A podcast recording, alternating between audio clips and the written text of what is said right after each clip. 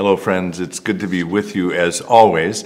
Um, over the last uh, two or three months, we've touched on a number of topics in this podcast. One of the ones we've come back to more than a couple of times, maybe about a handful of times, is the topic of prayer.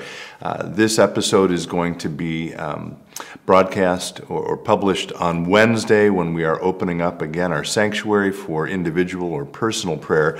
And so I decided it would be uh, good to come back to that topic and suggest yet another prayer practice.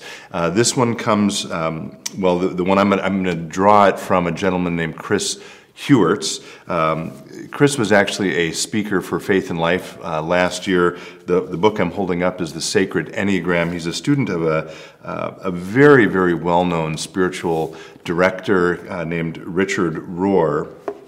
Uh, Chris, Chris's talk was on faith and contemplation, how prayer changes you. Um, and he's also the, uh, he heads up a nonprofit called Gravity, a center for t- con- con- contemplative activism. So the prayer I'm going to lift up this morning is called simply the breath prayer. Uh, as Heuertz reminds us, this comes from our Eastern Orthodox brothers and sisters. Generally speaking, it's a very simple prayer. Uh, it's based on breathing in and breathing out, and while you do that, you're thinking of uh, two different themes or words, which I will get to in a second. I do want to say that in each of these episodes about prayer, um, they're sort of instructional uh, by, by definition, I, am sharing with you a way to pray. And I want to be very clear that talking about prayer or giving an instruction about prayer is something very different than actually practicing that prayer. Um, so simply listening to me describe the prayer um, is not the same as experiencing it, and I just want to remind us of that. Maybe that's an obvious point, uh, but certainly when I've heard other people teach me forms of prayer, um, you receive it in one way, and then you actually experience it, and it's something quite different. we will provide a link to Chris's uh, description of the breath prayer, but I'm going to I'm going to lift up the five instructions that he offers as a way to immerse yourself or experience this type of prayer. Um, so first, he encourages you to close your eyes and recall the line from Psalm 46. Psalm 46, by the way, is the foundation for Martin Luther's um, famous hymn, A Mighty Fortress is Our God. Uh, but there's a famous line from that uh, psalm Be still and know that I am God. That's Psalm 46, verse 10. So he encourages us, Chris encourages us to start by closing your eyes and remember that. Be still, know that God is God. And then, with your eyes closed, imagine that God is calling you by name. Uh, and imagine that God is asking you, What do you want? Right? And be honest then, to move to the third point, in your response to that. And Chris suggests you might even want to write this down. Uh, what he says is give God a simple and direct answer, excuse me, that comes honestly from your heart.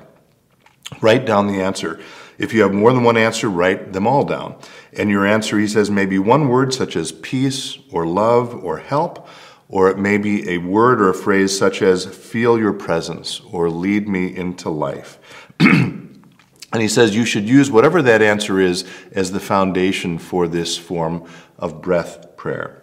Um, the fourth uh, move is to select the name that you're most comfortable in terms of addressing God. He actually deals with this a little earlier in a short essay about this. This might be names like God or Jesus or Lord or Father or Mother or Christ or Spirit.